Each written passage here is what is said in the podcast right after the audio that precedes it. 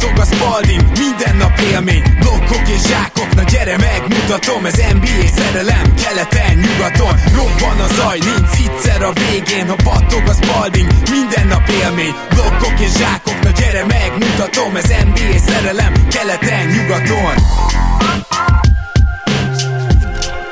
Éj jó! Szép jó napot kívánunk mindenkinek, ez itt a Keleten-nyugaton podcast a mikrofonok mögött Zukály Zoltán és Rédai Gábor. Szia Zoli! Szia Gábor, sziasztok, örülök, hogy itt lehetek. A mai napon tudunk már reflektálni egy picit az egész szezonra, meg a döntőre is, ugyanis, hogyha valaki esetleg egy barlangba élt volna, a Denver Nuggets megnyerte. Hát igazából a franchise történetében először a nagy döntőt, úgyhogy ennek kapcsán ma így három felé osztanám az adást, először röviden beszélünk a negyedik és ötödik meccsekről, utána elbúcsúzunk a Miami-tól, majd úgy egészében a Denvertől is elbúcsúzunk, de a Denver búcsú az természetesen egy picit picit a bajnoki címnek a visszanézése lesz, a faktoroknak a, a felfedezése, tehát ezt mondanám ilyen harmadik részének a, a műsornak, de hát először is ugye a legutóbbi két mérkőzésről azért pár szót szerintem ejtsünk, ahol ma, a Miami már nem tudott mit előhúzni, pedig, pedig az a durva, hogy megpróbált. Tehát én azt hiszem, hogy a negyedik meccsen azt láthattuk, hogy a Miami gyakorlatilag all arra, hogy akkor most igenis vegyük el a Jokic, Murray, Murray, Jokic kettő-kettőket, ne hagyjuk, hogy abból, nem tudom én, 120-as offenzív ratingje legyen az ellenfélnek, és gyakorlatilag automatikusan túltöltötték ezeket, arra gondolok, hogy egy harmadik ember vagy a labdásra, vagy akár, hogyha Jokic megkapta, akkor mélyen a posztban, de, de duplázott és odament, és megpróbálta a Miami úgy levédekezni a Denvert, hogy nem csak két emberrel próbál védekezni ezeken a kettő-kettőkön, és őszintén szólva sikerült valami valamennyire lelassítani ezt a párost, de olyan áron, hogy a Miami azt mondta, hogy akkor meg tudnak minket verni a Denver kiegészítői, és a válasz nemes egyszerűséggel az volt, hogy igen, meg. Nagyon-nagyon érdekes volt az, hogy, hogy Spo tényleg mindent bedobott, nem csak a zóna védekezésre gondolok, így a párharc során, de ami a legfontosabb faktor volt, ugye, hogy hogyan lehetne esetleg megbontani ezt a Jokic Murray two-man game és mindent megpróbáltak. Tényleg, a blitzelték a screen sokszor, megpróbálták a switcheket, cseréket, pedig ugye ez nem feltétlenül a, a legjobb taktika ilyen játékosok ellen. Alámentek a screennek, tényleg mindent megpróbáltak, és ezen a bizonyos negyedik meccsen nagyon-nagyon agresszíven blitzelték, és az volt egyértelműen. Már ezt láttuk a, a harmadik mérkőzésen is, ott kezdték el igazán úgy a, a Murray elleni blitzeket, és arra alapozva, hogy ki is a feje ennek a kígyónak, ugye van kint ez a mondás, hogy head of the snake, és tényleg úgy voltak vele, hogy Jokicot nem lehet egyszerűen befolyásolni, nem lehet kibillenteni, ő egy olyan ilyen természeti erő, mint mondjuk nem tudom, az áradás vagy valami, amivel nem tudsz mit csinálni, el kell fogadnod, hogy van, és köré kell szervezned a dolgokat, de Murray talán nem ez, és ez valamennyire egyébként be is jött, tehát a, a scoring játékát valamennyire le tudta lassítani a hit ezekkel a, ezekkel a blitzekkel, hogy agresszíven támadták már a, sokszor ugye a screen előtt a, ezt a two-man game-et, és ezáltal kikényszerítve azt, hogy körbejárassa meg egyszer labdát, és tényleg egyébként egészen jó dolgokat talált ebből a hit. A probléma az volt, hogy bár le tudták lassítani valamennyire a negetszet, nem tudtak egyszerűen annyi pontot találni a támadó oldalon, hogy igazán szorossá tudják tenni ezt a pár párharcot. Ez pontosan így van, és ez így volt az ötödik meccsen is. Azt gondolom, hogy a negyedik, ötödik meccs védekezése, ugye az ötödiken még ehhez egy ilyen hiperagresszivitás is jött, tehát én úgy láttam a híten, hogy nem érdekli őket, ha mindenki 5-6 faltal végez, de már pedig itt meg fogják tördelni ezt a meccset, tehát el is akarták rontani a kosárlabdát, úgymond, és mind a kettő, a negyedik és az ötödik meccsen mutatott stratégiák is szerintem alapvetően, ahogy te is kimondtad, működtek. Például biztos vagyok benne, hogyha az első mérkőzésen történik az, ami a negyediken, hogy Gordon bedob nem tudom én három triplát, meg Bruce Brown dobálja a triplákat, akkor azt ugyanúgy megpróbálják a második meccsen is. Mert teljes jogos azt feltételezni, hogy ez nem fog minden mérkőzésen így megtörténni, és igenis nem vernek meg minden meccsen a Nuggets kiegészítői. Azért az ötödik meccs az már egy élethalál volt, úgyhogy ott egy nagyon durva agresszivitással jött ki a Miami, és tényleg onnan kell néznünk ezt a döntőt, hogy végül is nem csak a Denver megállíthatatlan támadó gépezete volt az, ami a két csapat közötti már általunk is és sokak által előre beharangozott különbséget kihozta, hanem az is, hogy egyrészt a Denver szerintem nagyon szuper védekezést mutatott, de nem feltétlenül csak ez az, hogy a Heat igazából képtelen volt feltekerni a támadását arra a szintre, amit korábban láttunk tőlük, és bár a Denver védekezése jó volt, és abszolút dicsérni kell, ettől függetlenül nem ez volt feltétlenül a legjobb védekezés, amit a Heat kapott szerintem. Nem is azt gondolom, hogy a Denver valami általuk soha nem látott top 5-ös védekezést konzisztensen hozott volna, hanem arra gondolok, hogy a Heat szerintem támadásban Jimmy Butler-estől mindenestől elfogyott, és egyszerűen nem bírták ezt végig, ezt a tempót, amivel például a Boston ellen meccseket nyertek, amivel arról ne is beszéljünk, amivel a Bucks ellen, tehát ott ugye olyan támadó meccseik voltak, amit ez a csapat valószínűleg egy évben csak háromszor tud, csak abból kettőt lehoztak egy playoff szérián belül. Tehát én azt gondolom, hogy ez volt a két fő faktor, ami végül is szakmailag eldöntötte ezt a döntőt. Egyetértek maximálisan, és azt meghatározni, hogy a Heat támadójátéka nem volt elég jó, vagy a Nuggets védekezése volt elég jó ahhoz, hogy nyerjenek, az nyilván nehéz is, de, de talán nem is annyira érdekes, mert ez mindig kéz a kézben jár, és hogy mennyire tudjuk elrontani az ellenfél játékát, illetve az alapvető lehetőségeik hogyan néznek ki, és valószínűleg mind a kettő igaz, tehát a Nuggets jobb, jobb védőcsapat volt annál, mint amire számítottunk, az elmúlt években, amikor elképzeltük az ő plafonjukat és a maximális teljesítményüket. A hit pedig elfáradt, nem kérdés, tehát sokkal több mérkőzést játszottak, mint a Nuggets. Nem is volt ugye teljesen egészséges Jimmy Butler, tehát biztos, hogy részben ez is belejátszott abba, hogy Playoff Jimmy eltűnt úgy igazán a hát azt mondom, hogy a harmadik Celtics elleni meccs után, tehát 3-0 után gyakorlatilag nem láttuk már, viszont. Nem, nem, lát, nem láttuk már, igen, playoff Jimmy-t. Mert, mert az a furcsa tényleg, hogy a Denver, lehet, hogy változtatott volna a Denver a védekezésén, de például Jimmynek a középtávoliait mindaddig odaadta, amíg nem dobta be. Tehát, hogy nyilván ez a Denvernek egy úgymond kényelmes vagy kellemes taktika volt abból a szempontból, hogy nem kell olyan extremitásokba menni, mint hogy Jokicsal már teljesen fent védekezzel és mögé mögébe rotálsz, mert az nagyon nehéz, és hiába csinálták ezt az alapszakaszban, azért egy jól felépített Spolstra rendszer ellen, vagy hogyha Spolstra erre reagál, az nem biztos, hogy működött volna, de nem kellett, hogy idáig elmenjenek, hanem elég volt az, hogy Jokic dropback védekezik, Joker védekezését is külön meg kell dicsérnünk egyébként, tehát ő saját magához képest abszolút a tőle látott legjobb védekezés volt ebben a playoffban. Ez még mindig nem valami extra, vagy ilyesmi félretes nehesség, de ez már jó. Ettől függetlenül azért nyilván nyilvánvalóan Jokerrel nem lehet azt megcsinálni, hogy ezeket elszvicseled, vagy hogy kiér és megpróbálja zavarni Jimmy középtávoliait. Bemadebajóra is ráhagyták azt, hogy Jokicsról egy az egybe dobáljon, és amikor jól ment neki relatíve, akkor dobott belőle 20 pontot, ha nem, akkor nem. De én azt gondolom, hogy itt a Denver mindaddig, amíg a Miami ezekkel nem tud 100 pont fölé menni, addig így hátradőlt, és kényelmesen azt mondta, hogy oké, okay, rendben van a periméter, kiváló védőink csinálják a saját dolgaikat, és Gordon meg Michael Porter Jr., ha kell, besegít a gyűrű alá, és amíg ebből minket nem mozdít ki a Miami Heat, azzal, hogy nem tudom én 120-as offenzív ratinggel tol egy fantasztikus meccset, vagy kettőt, addig minek változtassunk. És a Denver védekezésének az egyetlen nagyobb változtatása nem véletlenül ugye a második meccs után jött, amikor a Jokic dropback egy kicsit magasabban maradt, tehát Jokic nem ment be annyira a gyűrű alá, és ezzel Bam Adebayo playmakingjét sikerült sokkal jobban elvenni, nem lehetett a kettő-kettők után egyből megjátszani, játszani bemet, és ő nem tudta onnan tovább passzolni, és erről is nyilván már beszéltünk az előző podcastben, csak gondoltam nézzük vissza az egészet, mert ez történt, hogy a Denver védekezését végül nem kellett annyira tesztelni, végül nem tudta annyira megmozdítani a Miami, és nyilván azért is, mert Jimmy Butler ezeket kihagyta, és már ezen az ötödik meccsen is, leírtam az admin chatünkbe is, hogy ha egy ilyen meccset nem tud megnyerni a Miami, akkor nem csoda, hogy ez ebbe a döntőben nincs keresni valója, mert igazság szerint a Miami Heat megint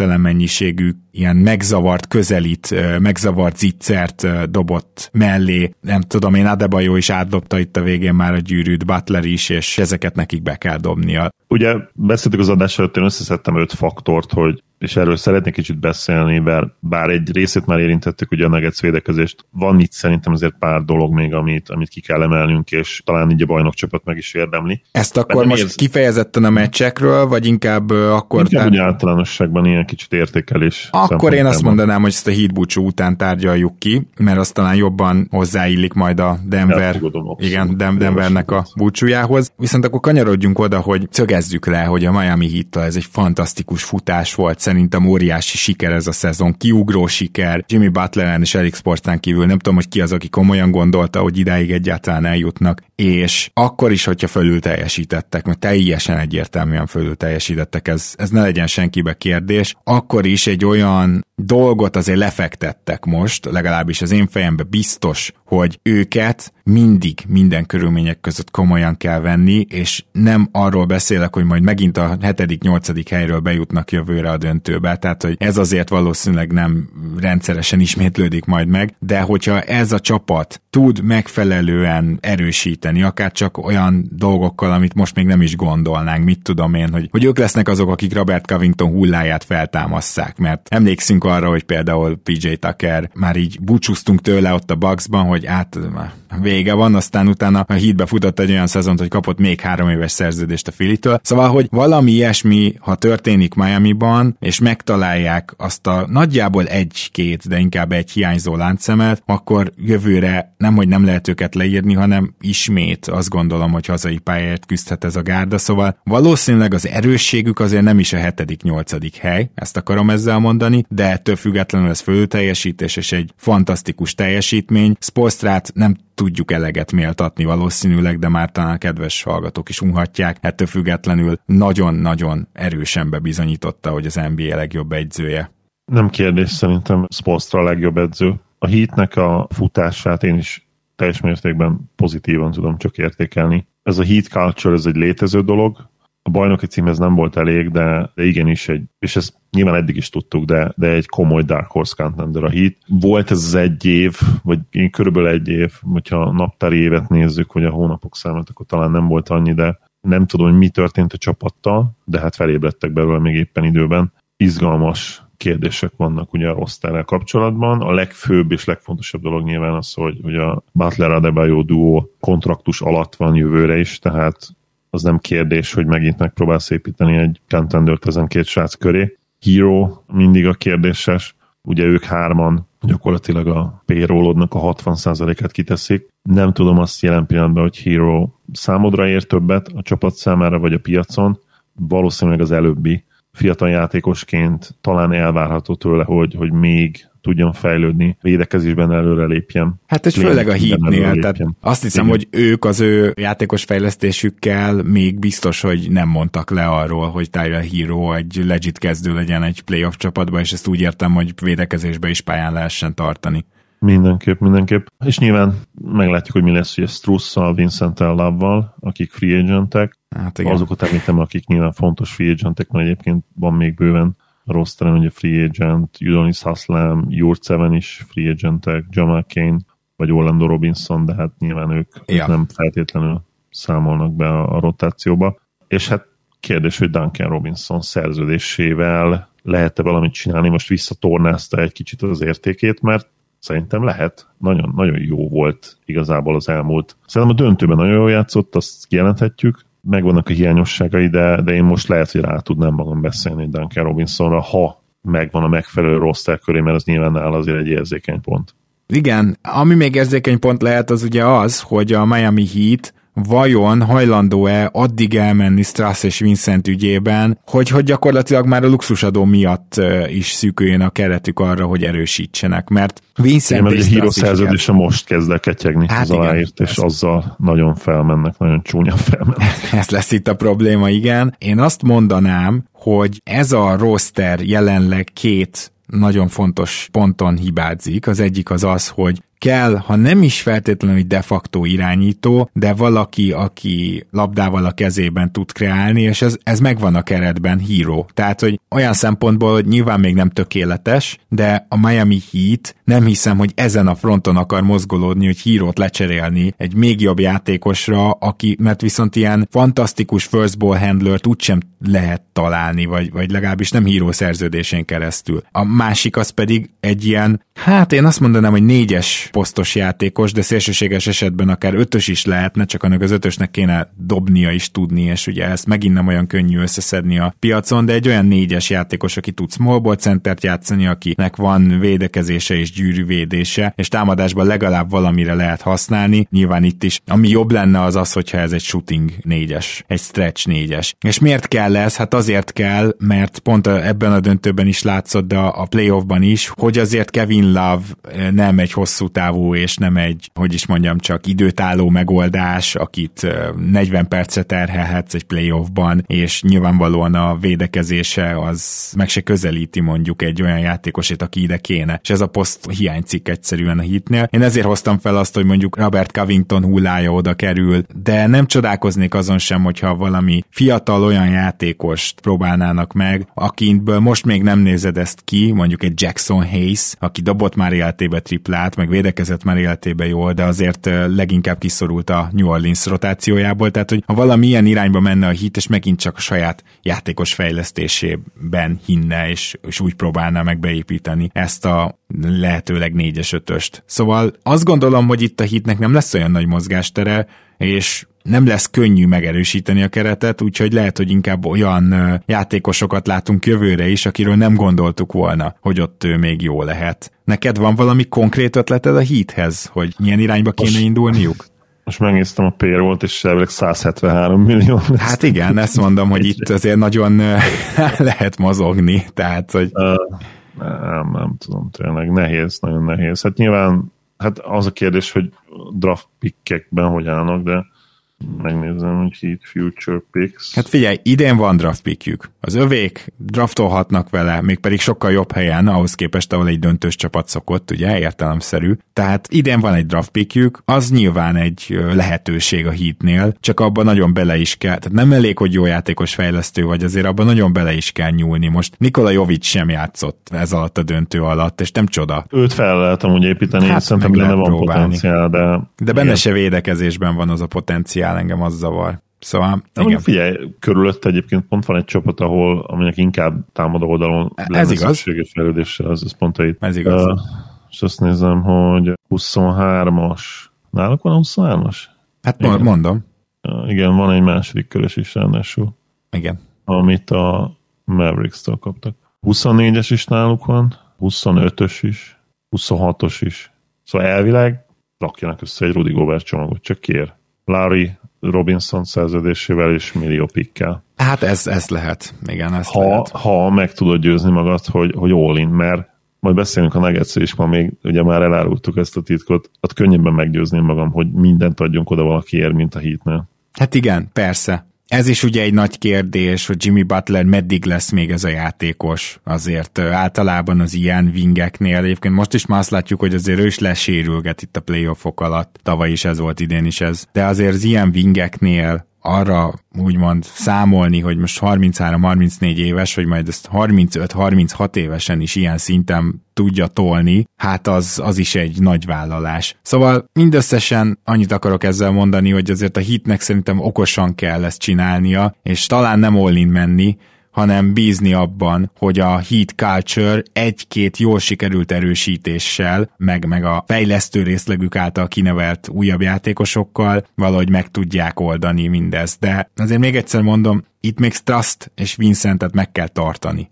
És ez, ez a nehéz, hogy, hogy akkor, hogyha ez megtörténik, és megtartod őket, már pedig az biztos, hogy 10 millió fölött kér majd mindkettő évente, akkor ott fogsz állni nagyon mélyen a luxusadóban, és akkor még erősíteni kéne a csapatot. Úgyhogy érdemes lesz rájuk figyelni a nyáron, minden esetre egy nagyon sikeres szezonon vannak túl, és igazából minden Heat Drucker a, a vereség ellenére azt hiszem jó szájízzel gondolhat vissza a 2022-23-ra. És hát nincs ezzel másképp a Denver Nuggets sem, A Denver kiválóan erősített erre az évre, bevállalva például azt is, hogyha Brown bejön, mármint Bruce Brown, akkor valószínűleg nem tudják majd megtartani, és ez is a helyzet egyébként, de, de bejött, és ilyenkor nem kell semmit megbánni, mert mert bajnokok lettek. Zoli, te összeszedtél hány faktort is, hogy, hogy lettek bajnokok? Ötöt.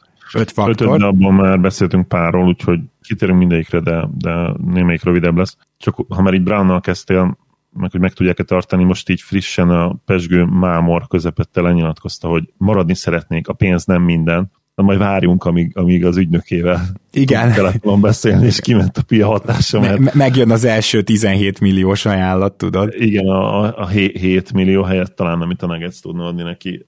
Egyetlen, tényleg, ha már beszélünk erről, mert ez egy hierarchikus pontja a Nuggetsnek, meg hogy tudnak erősödni, illetve hogy tudnak ugyan erős, ugyanolyan erősek maradni egyáltalán, ugye, hogy Brown meg tudják-e tartani. Szerintem én egyféleképpen tudom elképzelni, hogy most aláír tényleg egy évre, jövő nyáron ugye nála lesz a Bird jog, és megígérik nekik, megígéri neki vagy Kroenke, vagy Jokic, vagy Melon, vagy mindenki lehetőleg egyszerre, hogyha te szétszakítod az leszed, akkor is aláírunk, akkor is uh, négy évre odaadjuk neked azt a pénzt, de ilyen nincsen. Tehát, Elvileg a, nincsen, azért történt elvileg. már ilyen. Hát, igen, tehát hogy ilyen nem is, valószínűleg nem is szabályos, hát de Hát nem, igen. Viszont azt se gondolom, hogy elhinni a játékos feltétlenül, meg, meg nem csinál ilyet egy csapat. Még az a csapat sem, amelyik ugye kimaxolta Michael Porter Jr.-t.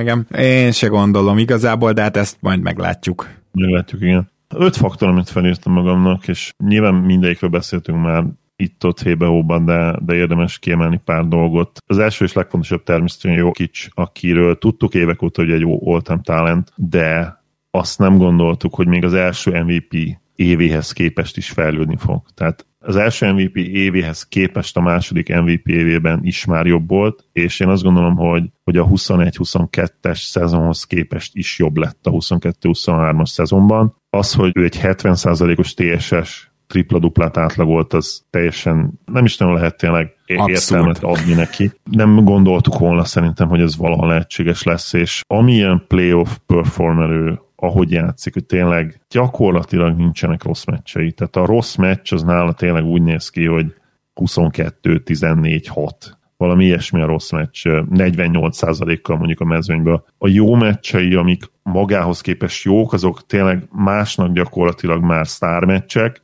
és a, a legjobb meccsei az meg jön a felvillanó Wilt Chamberlain statisztika, azok a legjobb meccsei. Igen. Amit megcsinált ő háromszor, és mellette mindenki más összesen egyszer-egyszer két másik játékos vilt meg, meg volt még valaki. Azt gondolom, hogy elérkeztünk arra pontra, hogy ki kell jelentenünk, hogy ugye jelen pillanatban Nikola Jokic az NBA legjobb játékosa, és minden idők egyik legjobb playoff performer, tehát ilyen top 5. És ezzel nyilván nem azt mondom, hogy top 5-be rakjuk az oltám listán most, nem, de top 20-ba megérkezett, az teljesen egyértelmű Jannisszal, ugye Janniszt is oda soroljuk már évek óta két MVP-vel, az egy bajnoki címmel, ugye neki ráadásul évvédője díjak is vannak, de amikor nézed Jokicot a pályán, és ha ma feltennéd ezt a kérdést, és mint hogy fel is fogják tenni a kérdést, hogy ki köré építenél, a nyári szavazást azt szerintem ilyen 95% a GM-eknek azt fogja mondani, hogy köré építeni és teljes joga. És most először uh, fogják ezt mondani, és igazából mi is. Valószínűleg igen, igen, mert eddig Jánisz nyerte ezt a szavazást mindig Jokic előtt, hogy köré építeni, vagy Doncsics, igen. De hogy, valójában ez a három legjobb játékosa az NBA-nek, ilyen szempontokat figyelembe véve. Tehát az, igen, hogy... hogyha ki kell építeni, akkor igen, Embiid, Embiid később. Meg, meg tudod azt, hogy, hogy ez a három játékos uh, igazából szinte megoldhatatlan feladat elé állítja az ellenfelet. Mm. És nem mondom azt, hogy Durant egy könnyebben megoldható feladat, de ez a három játékos, ez egyszerűen a, mind a csapattársait mint saját magát helyzetbe tudja hozni, és ez a playmaking jelenti azt a pluszt, ami nyilván Jannisnál kicsit lejjebb van, de cserébe az ő védekezése meg teljesen más stratoszférában van, mint a másik kettőnek. Szóval összességében, hogy milyen ráhatásuk van a meccsre, és amit playoffba is igazoltan tudnak hozni, ez a három játékos, és ha, ha már nagyon kéne negyediket mondanom, akkor Steph Curry az, aki még mindig olyan ráhatással van a meccsre, és playoffba is mindig tudja hozni, és alig van rossz meccse, vagy nincs. És érdekes módon hogyha tényleg a playoffot vesszük legjobban figyelembe, akkor valószínűleg a, az NBA top négy játékosának ebből a négy névből kéne állnia, és nem lenne ott mondjuk Joel Embiid sem, de már rég nem lenne ott James sem, és talán még nem lenne ott Anthony Davis sem, mert mm. hogy ő sem olyan konzisztens, mint a felsoroltak, és ezért is nagyon örülök, hogy a konzisztenciával kezdted, mert Nikola Jokicsnál nem feltétlenül a superstar meccsek azok, amik a, a leges, legjobban jellemzik a, az ő dominanciáját, hanem a, a legrosszabbak, amit említettél. Tehát ez hihetetlen. Ebben, ebben egyébként egyértelműen jobb Lukánál és Jannisnál is. Tehát ha, ebben ha, igen, így van. Ez a, ez a hihetetlen kiegyensúlyozottság. A második faktor, mert hogy tényleg nincsen, vagy szökő évente van NBA siker jó fegyverhordozó nélkül.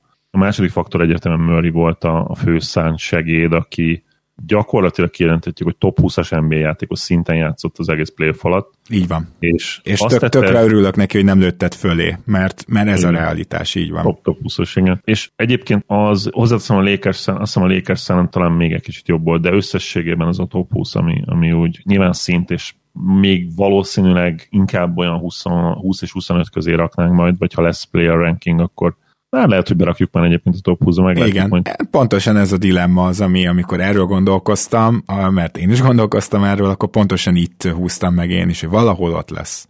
Valahol ott, igen. És nem csak azt érdemes kiemelni egyébként, hogy mennyire jó volt Murray, és hogy mennyire jól védekezett Murray, mert de erről is beszélünk, hogy, hogy nem csak jó kis, de ő is hihetetlenül meglepően jól védekezett a saját szintjéhez képest nyilván, tehát itt ne... Ne Drew Holiday-t vegyük elő. Ne Drew Holiday, igen, ne, ne Drew Holiday-hez mérjük és azt tette nyilván különlegessé ezt a srácot meg az ő duójukat és ezt a two hogy ők egyébként 2016 óta építik a chemistry ugye, ahol az volt ugye Jokic második éve, és ugye Murray a 16-17-es szezonban kezdett, de az a vicces érdekes, hogy ők már 2014-es Nike Hoop Summit óta ismerik egymást, ami majdnem egy évtizede volt. Tehát, tehát ehhez idő kell, és amit, amit Jokic tényleg elmondott, hogy nem csak idő kell lesz, hanem először rossz vagy, ugye az első három évében besegített a play a Nuggets, utána kezdesz jó lenni, még jobb leszel, aztán jön egy nagy csalódás, és hogyha a csalódásból, és nem is maga a csalódás a tapasztalat, hanem az a tapasztalat, hogy mit csinálsz a csalódással, és ebben nagyon-nagyon igaza volt, és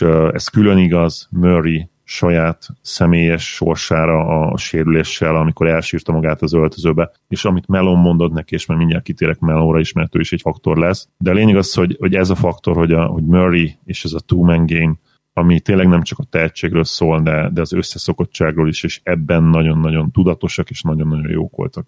Itten csak annyit tennék hozzá, hogy Murray védekezésén kívül playmakingbe is a legjobb szakaszát hozta le a karrierjének ebben a playoffban így talán ez a pontos megfogalmazás. Igen. Azért ehhez is kell egy összeszokottság, mert Murray nem egy olyan játékos, aki automatikusan nem hogy úgy lát a pályán, mint Jokic, hanem mint akár a legjobb irányítók, tehát nincs, nincs itt nincs itt nyilván, az ő, ő 10-12 asszisztja is 10-12 assziszt, tehát nem ezt akarom elvenni, csak hogy számára nagyon fontos az, hogy ez a csapat körül kialakult egy olyan rendszer, és ez jó átvezetés lesz azt gondolom a melon pontodra, amiben ő már pontosan tudja, hogy hol jönnek a katok, tudja, hogyha rásegítenek az ő kettő-kettőjükre Jokicsal, akkor merre keresse a paszt, hogyan találja azt meg, és technikailag persze kivitelezni tudja ezeket a passzokat, de én azt hiszem, hogy leginkább az összeszokottság tehet arról, hogy ennyire jó playmakernek tűnt, mert ennyire még nem jó playmaker, viszont ettől még ez az ő dicsérete is, mert ezeket meg kell látni, meg kell passzolni. Egyetértek, és ha feltettük volna azt a kérdést, hogy kinézzük ki John Murrayből azt, hogy, hogy ilyen jó védekező meccseket hozzon, hogy 3-4 stíl, de úgy, hogy közben nem is próbál minden labdát ellopni, és, és a, a man defense, az ember elleni védekezése is nagyon jó. Azt mondtuk volna erre, hogy nem, de arra is azt mondtuk volna valóban, ahogy, ahogy ezt kiemelted nagyon jó, hogy, hogy lesz egy olyan meccs, ahol 12 asszisztot lehoz labdeladás nélkül, ezt se gondoltuk volna, hogy ez benne van, mint playmaker, és, és bizonyította, hogy igen. Mielőtt Melon, csak, csak gyorsan erről is beszélünk egy picit, hogy, hogy a tudatos építkezés Joker köré. Ugye a Nuggets nem egy, nem egy free agent destináció, nem álmodoznak arról játékosok, hogy ott játszanak. Nyilván ezt tudták ők is, és nincs, nincs ott, vagy nincs ott, nincs ott ez a fából készült mágnes, ugye a FA, de mindenki értette, igen.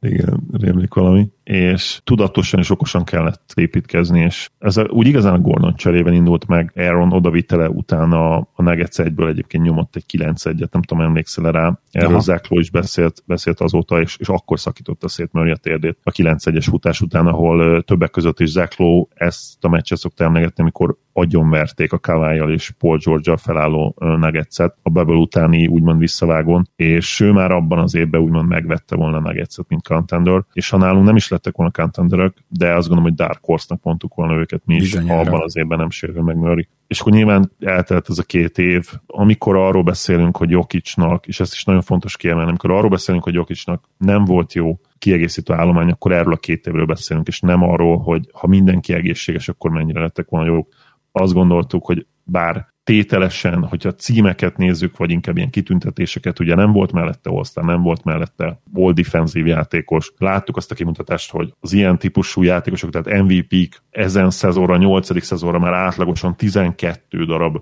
olyan játékosra játszottak, akik vagy all vagy, vagy all defense, vagy valami ilyesmi. Persze nem egyszerre. Null, nem, nem egyszerre, természetesen, igen, 8 év alatt, igen. Volna.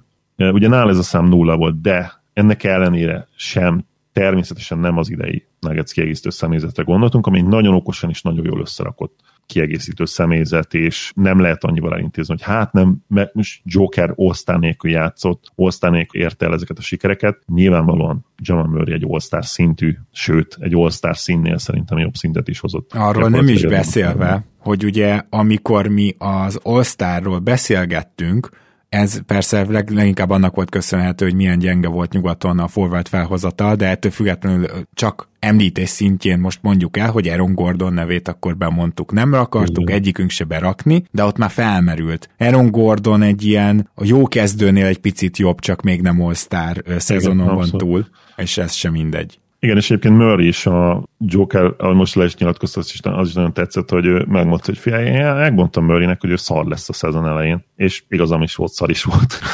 és tényleg az volt, tehát egy ilyen két éves kihagyás után nyilvánvaló volt, hogy, hogy kell neki majd idő, de már a, az alapszakasz második felére kezdtük látni az igazi Murray-t, és optimistává tette a neget szurkolókat, hogy, hogy mi lehet majd belőle a play és azt, aztán igazolta is ezt. És akkor nyilván KCP, Bruce Brown és Christian Brown, utóbbit ugye draftolták idén, és, és nagyon jó újon szezon hozott le. Nem raktak rá nagy terheket, de ami, ami terheket ráraktak, azt, azt nagyon jól megemelte, és sétált vele sprintelni még valószínűleg nem tudott vele, de, de nagyon, nagyon szépen odébb és sétálgatott vele. És ez az egész azért volt lehetséges, mert a Nuggets kimondta azt, amit mi is találgattunk, hogy van egy olyan játékos a birtokukban, és maximálisan bízhatnak-e abban, köré lehet egy bajnoki címre esélyes csapatot építeni, és ebben is se voltunk biztosak, látnunk kellett, és láttuk. De a Meg kellett nézni, úgymond. Meg Igen. kellett nézni. És a, a Nuggets pedig ezt csinálta szerintem barom jól, ezt hogy csinál. ők azt mondták, hogy jó, akkor most megnézzük, akkor most felépítjük a, a legjobban körbe. Ez olyan volt, mint hogy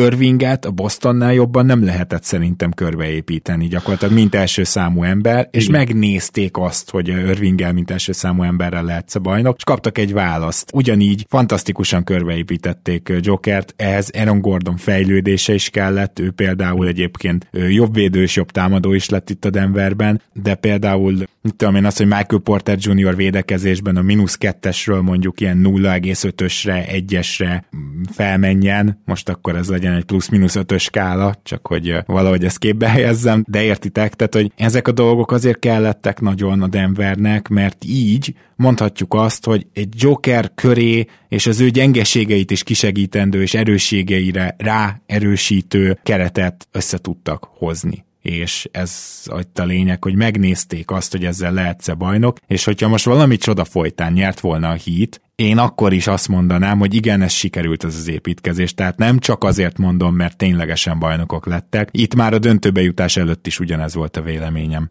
Igen, számomra is nyilvánvalóan vált, hogy, hogy ez, egy, ez egy lehetséges dolog, akkor is, hogyha idén valamire elbuknának. És ami jó volt egyébként ezzel kapcsolatban, és amibe mondanám, hogy kapaszkodhatnak a negezőkkel, de ugye most nem kell kapaszkodni, a többieknek kell kapaszkodni, ők fel vannak a csúcson. Ami pozitív fejlemény, hogy mi azért egy ponton azt gondoltuk, hogy lehet, hogy kell egy olyan játékos, mint egy Draymond Green, vagy, vagy az újkori JJJ, fiatal JJJ, tehát egy ilyen abszolút elitvédő Joker mellett, aki tényleg segít, és ahhoz képest, hogy, hogy mennyire dominánsak voltak ezzel a Gordon Brown, Brown és KCP, mondhatni négy védekező játékos, mert tulajdonképpen ez igazából négy úgy igazán kimondva védekező játékos, az nagyon-nagyon pozitív, és ehhez tényleg az is kellett, hogy Murray és Jokic is remek védekező playoffot lehozzanak. És... Meg egy nagy kérdés ide, mert nem hiszem, hogy ezt külön felírtad, Zoli, de ugye az egyik ilyen kérdés az az, hogy mennyire kellett ehhez az, hogy a liga éppen egy támadó irányba menjen ebben az évben. Igen, ez egy jogos, jogos felvetés, ezt nem tudjuk még, nem tudjuk erre még. a következő szezonban meg utána fogunk válaszolni. Két év múlva tudunk rá válaszolni, azt azért tegyük hozzá, hogy a playoffban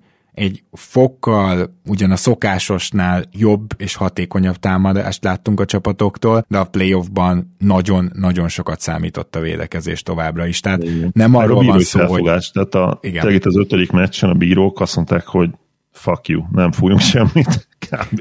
Tehát itt tényleg azt mondták, hogy fél birkozatok, győzzen a jobb. Igen, ez ilyen visszarepítettek minket a 90-es években, és Teljesen. a csapatok egyébként ezt tehát vitték is, úgyhogy... Abszolút örültek neki, igen, főleg a hit, de nyilván a Nuggets is nagyon jó helytált ebben. És akkor utolsó faktor, amit felírtam, ugye Melon. Melon nem gáncsolta el saját magát Nincsenek illúzióink továbbra sem, Mellon nem egy top 5-ös edző az NBA-ben, ezt mindenképpen ki lehet jelenteni, és azon sem sértődöm meg valaki azt mondja, hogy nem top 10-es. Lehet, hogyha az XNO képességet nézzük, akkor lehet, hogy ilyen 14., 15. vagy 16. valahol, valahol ilyen középmezőnyben van. Viszont egy ilyen csapatnak, ahol egy, ahol egy ennyire okos, gyakorlatilag bizonyos helyzetekben legalábbis ilyen játékos edzőként funkcionáló csávód van, mint amilyen Jokic, az a szerep, amit Melon felvett, és amiben beleállt ez a mentor, és kicsit ilyen, nem túlzás ezt kijelenteni, ilyen második apa szerep, ebben rohadtul erős, és lehet, hogy ez a rész alul értékelt. És kifejezetten, amit, amit ők ketten, Jokic és Melona az ő kapcsolatukról mondtak az elmúlt hetekben, az is azt mondatja számomra, hogy, hogy lehet, hogy ennek a csávónak, meg ennek a csapatnak Melon a legjobb edző. Nyilván ez ilyen önigazoló dolog is, mert ugye megnyerték a bajnokságot, tehát most mibe kössünk bele. Melon, ahogy mondtam, nem gáncsoltását, meg nem csinált hülyeségeket, de Murray is nekem specifikusan egy érzelmes játékosnak tűnik, akihez szerintem nagyon jól illik ez a mentalitás és ez, a, ez az építő segítő, tényleg ilyen apa figuraként látom én Melont, és szerintem Jokicshoz is ez, ez nagyon illik, és jól illik, ugye a szlávoknál a család szerepe az hihetetlenül erős, a, a családi szerepek, a, a családi példaképek azok, azok nagyon-nagyon-nagyon erősen jelen vannak a kultúrában, és Melon ebbe belerakott nem kevés időt, hát ő több nyáron keresztül több hetet töltött Jokicsnál, ugye az MVP trófáját elvitték neki külön. Ez egy olyan valami, ami, ami áthidalhatja ennél a specifikus csapatnál azt is, hogy ő egyébként valószínűleg tényleg nem a legerősebb uh, taktikus. Érdekes, és érdekel a véleményed arról, hogy pont Melon miatt mennyire, von, persze erre se tudjuk most a választ, de hogy mennyire érdekes esetleg egy Bucks párhuzam. Tehát ahogy Jannis köré is felépítették a csapatot, és egy picit néha megkérdőjelezhető egyző végre futott egy olyan playoffot, ahol nem gáncsolta ki saját magát, szó szerint, és ezzel bajnokok lettek, majd folyamatosan bajnok esélyesek voltak, de amikor most volt egy nagyobb botlás, akkor meg elküldték végül ugye Baden-Holzert. Hát nem lehetetlen, hogy a Denver most egy hasonló jelenség, ugyanakkor ha tippelnem kéne, akkor ők is, tehát abba biztos vagyok, hogy ők is bajnok esélyesek lesznek a következő években is. Abba viszont nem vagyok biztos, hogy Jokerrel tudsz-e akkorát botlani, mint amekkorát most botlott az első körben a Bucks. Tehát mondjuk nem tudom ezt hirtelen elképzelni, majd meglátjuk, mert itt majd egy másik kérdést is feltennék azzal kapcsolatban, hogy, hogy azért mennyire jó meccsapjai voltak a Denvernek, mert ez szerintem ez is egy olyan beszédtéma, ami anélkül, hogy bármit levonnánk a Denver érdemeiből, igenis fel kell, hogy merüljön. De mennyi, mit szólsz ehhez a párhuzamhoz? Nekem tetszik, és eszembe jutott nekem is egyébként, hogy Bud is, ő is egy kifejezetten karizmatikus figura, és egyébként szerintem kicsit hasonlítanak is egymásra, így fizimikára is, Melon és Bud és Bud valamivel azért idősebb. És szihóbb. Igen, a tekintetében benne van. Melonnak is vannak olyan pillanatai, amikor úgy látod rajta, hogy nem kellene beszólni neki. Lehet, hogy elengedni más kontextusban, vagy más szituációba a kezét. De a Budnak a tekintetében ott van ez a kicsit őrült mi is volt a kérdésfelvetés? Hogy... Hát ugye a párhuzam a két csapat a párhuzam. között. Látom abszolút a párhuzamot, és a, ja igen, azt akartam még hozzátenni, eszembe jutott, hogy sokkal magasabb a padlója a Nuggetsnek azért, mert abban az érában vagyunk, amelyikben, és amilyen támadójátékos Jokic. Tehát még ha tegyük fel, hogy nagyon jó húzásokat is talál az ellenfél, és a védekezésük valamennyire nem működik, ez a, ez a two-man game Jokic gyakorlatilag megállíthatatlannak tűnik így a következő pár évre, és ez nem azt jelenti, hogy a, hogy a Nuggets dinasztia lesz, mert a, a paritás az minden idők legerősebbje a mai NBA-ben, hát nem kell messzebbre menni, az elmúlt öt bajnok csapat, ugye most már öt különböző csapat. Ráadásul most volt két új bajnok csapat, hogyha ötről beszélünk, abban azt hiszem még a Raptors is benne van, akkor ez azt jelenti, hogy két Igen. új bajnok csapatot is avattunk az elmúlt 5-6 évben.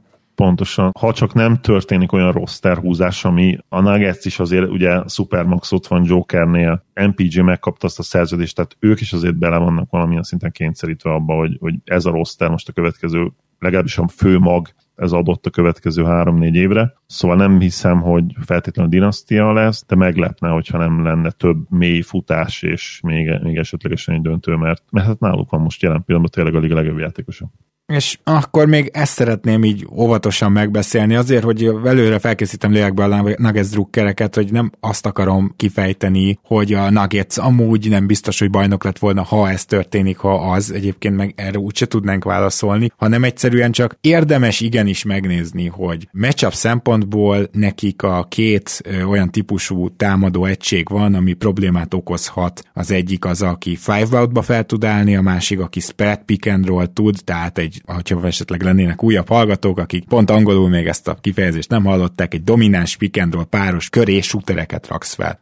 Roll és körülötte csak jó dobók. Van egy pár ilyen csapat, de most mondjuk a Portland is ilyen, csak őket nyilván nem fogom megemlíteni, hanem például nyugatról ugye five outot tud a Clippers, jobb hiány spert roll-nak nevezhetnénk akár a Golden State-et, még ha ők nem is így működnek, de ez az elf, hogy ugye a roll párosok körül mindenki jól dob, csak ott még katolnak is, tehát hogy nem találkozott a Golden State-tel, nem találkozott a full erőben felálló clippers nyugatról, és nyilván keleten pedig a Five Out csapat a Boston, a Spread Pick and Roll csapat pedig bizonyos mértékig a Bucks és a, a Philly. És mi mind az öt ilyet elkerülte, akire ráfoghatjuk, hogy mondjuk playoff körülmények között igenis matchup problémákba kergethette volna őket. És most nem nézve azt, hogy ezek a csapatok hogy tudták volna levédekezni egyébként, mert abban meg azt mondom, hogy a Miami nagyon jó munkát végzett például, de még annó a, sőt, kifejezetten kiemeltem már, a Minnesota is több meccsen át nagyon jó munkát végzett, tehát ott se akármilyen védők vannak egyébként, meg ugye ott van Gober is. Amit akarok ezzel mondani, hogy pont a Nuggets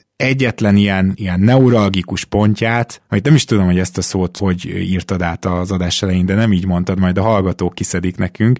Hieralgikus? Igen, igen, igen, azt mondtad. Jó. Most így utólag. igen, csodálkoztam is, hogy sikerült kimondani, de akkor nem véletlenül. Igen, csodálkoztam, hogy sikerült, pedig nem. Pedig csodálkoztam, hogy igen. Ez mehet az év végében is, meg benne is hagyhatjuk az évet. Pontosan így van. Na szóval azt akarom mondani, hogy ez kétségtelenül egy, egy ilyen fennálló kérdés, de hát igazán nem volt kérdés, mert a Clippers már megint nem volt egészséges, a Golden State kiöregedőben van, még akkor is, hogyha kör ilyen fantasztikus playoffot futott. A Boston elszórakozta, nem tudok rá jobb szót mondani. A Philly, na, ők elgáncsolták magukat, és a Bucks pedig egy hihetetlen blamával kezdte a playoffot, tehát nem jutottunk el odáig, hogy ezek ellen a csapatok ellen megnézzük a Denvert, a Denver pedig azt verte meg, mégpedig relatíve dominánsan, aki elé került, és azért nem az volt, hogy szenvedett a Denver, mint az állat, és éppen hogy csak megverte a Lakers mondjuk. Tehát, hogy ezt is hangsúlyozni kell, hogy például a Suns is akkor nézett ki legjobban, amikor Booker pick and rollból irányított. Tehát, hogy látszott az, hogy bizonyos rövid szakaszokra látszott az, hogy mi lehet a Denvernek a sarokpontja, a gyengesége egy picit, vagy aki lesz inkább, mint sarokpontja, bocsánat, de legalább közel voltam testrészileg. de végeredményben ez még érdekes lehet a jövőre nézve. Csak ennyit szeretnék mondani. Nyilván abban egyetértek, hogy ezt fair felhozni, és fel lehet hozni, és azzal nem feltétlenül kisebbítjük a, a Nuggets érdemeit. Talán a, az ellenpólus, amit meg akarok találni, meg ami eszembe jutott, két dolog. Nálam ez azért nem öt csapat. A Celtics-et is ide soroltad, ugye? Igen, igen, igen, ők az egyik five out csapat, ugye? Igen, a five out nyilván az érdekes ugye a Nuggets ellen, de, de én inkább azt mondanám, hogy five out és erős pick and roll kombináció kellett volna szerintem, ha már egy ilyen hipotetikus esetőségekre gondolunk, szerintem ennek a kombináció kellett volna ahhoz, hogy meg tudják verni. Én végig úgy éreztem, hogy a Philadelphia Sixers lehet a legrosszabb matchup uh-huh. a Nuggetsnek, és azzal egyetértek, hogy az egy, az egy nehéz döntő lehetett volna. A Celtics Nyilván ez is utólag okos az ember, de szerintem ott a pick and roll faktor nincsen meg olyan erősen. Így van. Egyszerűen abban sem bízok. A Celtics lehet, hogy legalább ilyen jól védekezett volna a Denver ellen, mint a Miami, de hogy nem sokkal jobban támadott volna, az lehet. Nem tudom, nem tudom, a Celtics elszórakozta ezt a dolgot. Ezt, Na, ezt lehet, hogy megnézzük jelen, még a jövőben. Ne, nehéz jelen pillanatban nem negatívan gondolkodni a celtics mert olyan hihetetlen hullámzás mutattak be, és ha ezt szembeállítod a gyakorlatilag a legkonzisztensebb playoff csapat idén, ami a Nuggets volt, Így akkor van. nehéz arra következtetésre jutni, hogy a Celtics valahogy megoldotta volna a Nuggets-et. Én ne, nehezen tudom elképzelni. És hogy még eszembe jutott, hogy, hogy a Suns azért CP3-vel, aki a harmadik meccsen dőlt talán ki? Negyedik, negyedik meccsen. Azért a Nuggets Szerintem nagyon jó hely, tehát védekezésben ugye CP3 és a Suns ugye az egyik legsikeresebb pick and roll csapat volt az alapszakaszban. Ráadásul ugye ők is tudtak five outot játszani, amikor Aiton nem volt, bár nyilván Hát igen, csak volt. ott abból a five outból két emberről lesegítesz. Szóval én, én azt gondolom, hogy az nem véletlen, hogy a Suns dobta legjobban szét ezt a Nuggets védelmet többször is. De mondjuk ebben sem értek feltétlenül egyet, tehát ha, ha belegondolsz, akkor mi kellett ahhoz, hogy ott kettő-kettő legyen? Két abszolút megmagyarázhatatlan all-time match Bookertől. Tehát az, hogy ő konkrétan dobjon majdnem 80 pontot 70%-kal a mezőnyből a kis túlzással két meccsen, és, és így tudott nem is simán egyenlíteni a Suns, mert azért bajos volt baj. És tehát számomra ez se bizonyíték annak, hogy az a két Booker meccs, az egy rohadt nagy outlier meccs volt. Tehát tök jó volt rajta védekezés, és gyakorlatilag nem tudott hibázni. Tehát mennyi? 17 per 20 volt az egyik meccs, vagy 16 per 20. Ilyen, ilyen nem nagyon van, és szerintem nem is tudnánk találni, lehet, hogy Michael Jordan-től sem ilyen meccseket, amikor ő 16-20-at dob a... Persze, persze, ez rendben van. Én most inkább rendszer szinten gondolom azt, hogy a Suns nem klasszikus pick and roll csapat, és nem is klasszikus five tehát, hogy ők, hogy is mondjam, csak ők a középtávolig mennek, és két középtávolizóval, két all-time, hát az egyik mindenképp, ugye Durant, középtávolizóval megpróbálják azt mondani, hogy a védelmek úgy sem fognak arra switchelni, meg arra tényleg kiugrani, meg blokkolni, meg duplázni, mert nem így működik a mai NBA. Mm. Ez is egy másik típusú csapat, de például azért a saját magam ellenérvelve erre a Clippers is hajlamos, akkor is, amikor five állnak föl center nélkül hogy azért Kawai bemegy és középtávol izgat. Csak ugye ő is ilyen 70%-os TS-sel, meg 65%-os TS-sel teszi ezt némely playoff párharcaiban, de erről is fölösleges beszélni, mert Kawai megint nem bírta ki a fél idényt se egészségesen. Igen, egyébként a Clippers-t is oda soroltad a öt csapat közé? Igen, mert hogy ők az egyik olyan playoff csapat, akik elvileg szisztemben nehézséget Ettől függetlenül én a, tehát a Clippers-t én a legkevésbé tartottam volna tőlük, mert bár mm. Kawai zseniális, de gyakorlatilag a bubble óta a Nuggets dominálja ezt a párharcot. Szerintem őket megoldották volna. Abban mindenképp egyetértünk, hogyha mondjuk így összeállítgatnánk fejben a potenciálisan legnehezebb utat, sorsolást a Nuggetsnek, akkor nem, nem ez a 14-4 jönnek ki, 14-4-jel végeztek végül, ugye négy meccset igen, igen, igen, igen, igen. Ebben mindenképpen egyetértünk. Látva azt, amit láttunk, nehéz, nehéz azt mondanom, hogy bárki megverte volna őket, de nyilván ezt soha nem fogjuk megtudni, mert ha jövőre összejönnek ezek a meccsapok, akkor és ott esetleg olyan végkimenetel lesz, akkor se lehet azt mondani, hogy az idei egyszer megverték volna. Azt mindenképp kijelenthetjük talán így zászolnak ezzel, ezen témával kapcsolatban, és abban egyetértünk, hogy, hogy ez, hogy három play csapat ellen játszottak, ez egy nagyon-nagyon lusta érvelés és baromság, mert eleve a Timberwolves normál régi rendszerben nem lett volna play csapat, hanem playoff csapat lettek volna, tehát ez az egyik. A másik pedig Sőt, ez a Lakers nem igaz, a Lakers hányadik helyen végzett végül? Fú, azt hiszem nyolcadik lett a Lakers. Tehát akkor erre akkor még a Lakers is igaz lett volna, Igen. ha nyolcadik helyen végeztek. A Heat pedig döntőben volt 2020-ban, tavaly majdnem döntőbe jutottak, szóval nyilvánvalóan ez, ez nem, egy, nem egy normál nyolcadik. Nem, nem, nem, ez, ez szerintem is baromság, és én nem is erősségről beszéltem, nem arról beszéltem, hogy a Clippers erősebb náluk, hanem hogy Világos, rosszabb meccsap. Tehát én, én most szigorúan csak a meccsapokról beszéltem, abban kedvező volt az útjuk majdnem egyetértünk, a Clippers szerintem nem lett volna rossz meccsap, de egyébként minden másban gyakorlatilag egyetértünk. Oké, okay, akkor viszont én azt gondolom, hogy itt a végére értünk mai adásunknak. Így nagyon pozitívan búcsúzunk természetesen a Nuggets-től, és ahogy említettük, ott Brown megtartása körül lesz a legnagyobb kérdés, de ahogy szintén te mondtad, azért önálluk ezzel a kerettel mennek most tovább, évekig várhatóan, és természetesen ezzel próbálnak majd meg újrázni. Meglátjuk, hogy mennyire sikerülhet, vagy nem sikerülhet. Egy CP-free minimumért a padra nem lenne rossz. Aha. second unit az, az elég komoly lenne, de hát nyilván álmodozik az ember. Igen, valószínűleg azért itt is egy idő után el fogunk jutni egy olyan plafonig határig, ahol már mindent nem lehet. Tehát, hogy még szuperpadjuk is legyen, az, mint tudom én, hat bevethető emberrel, az, az talán nem reális. Amúgy érdekes kérdés, hogy mennyire lesz free agent destination most hirtelen a Nuggets, hogy mennyire nem, nem tudom a választ talán lesznek olyan játékosok, akik látják azt, hogy ez tényleg egy tényleg egy család, hogy talán nem is a Torettót idézzem. Igen, de talán nem is a free agent, mert az nem lesz. Tehát, de free agent destináció már, tehát nem is igazán van free agent piac, viszont ahol Nagyon. ezt meg lehetett nézni a Bucksnál, ha már velük hontunk párhuzamot, hogy a kivásárolt játékosok viszont egyre szívesebben mentek a Buckshoz. Tehát amit igen, évközben igen. tudsz erősíteni kivásárolt játékosokkal, na ott szerintem a Nuggets, és nyilvánvalóan Reggie Jacksonék már ilyen érkezők is voltak egy picit, még ha nem is pont így, de igen, tehát hogy én szerintem abban majd megmutatkozik az, hogy egy bajnokcsapat és egy várhatóan hosszú távon bajnokcsapat igenis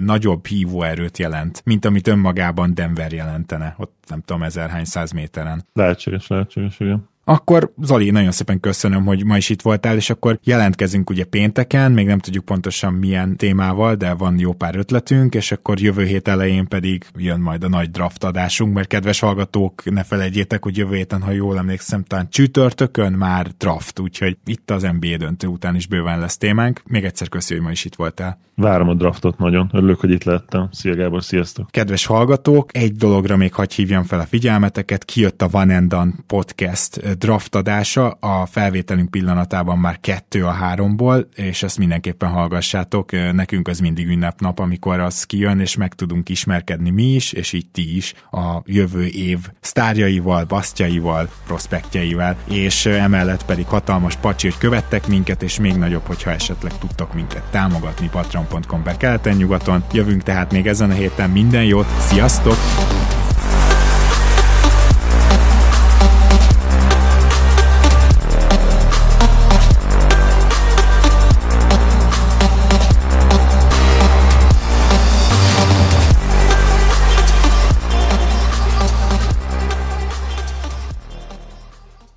Ez a műsor a Béton közösség tagja.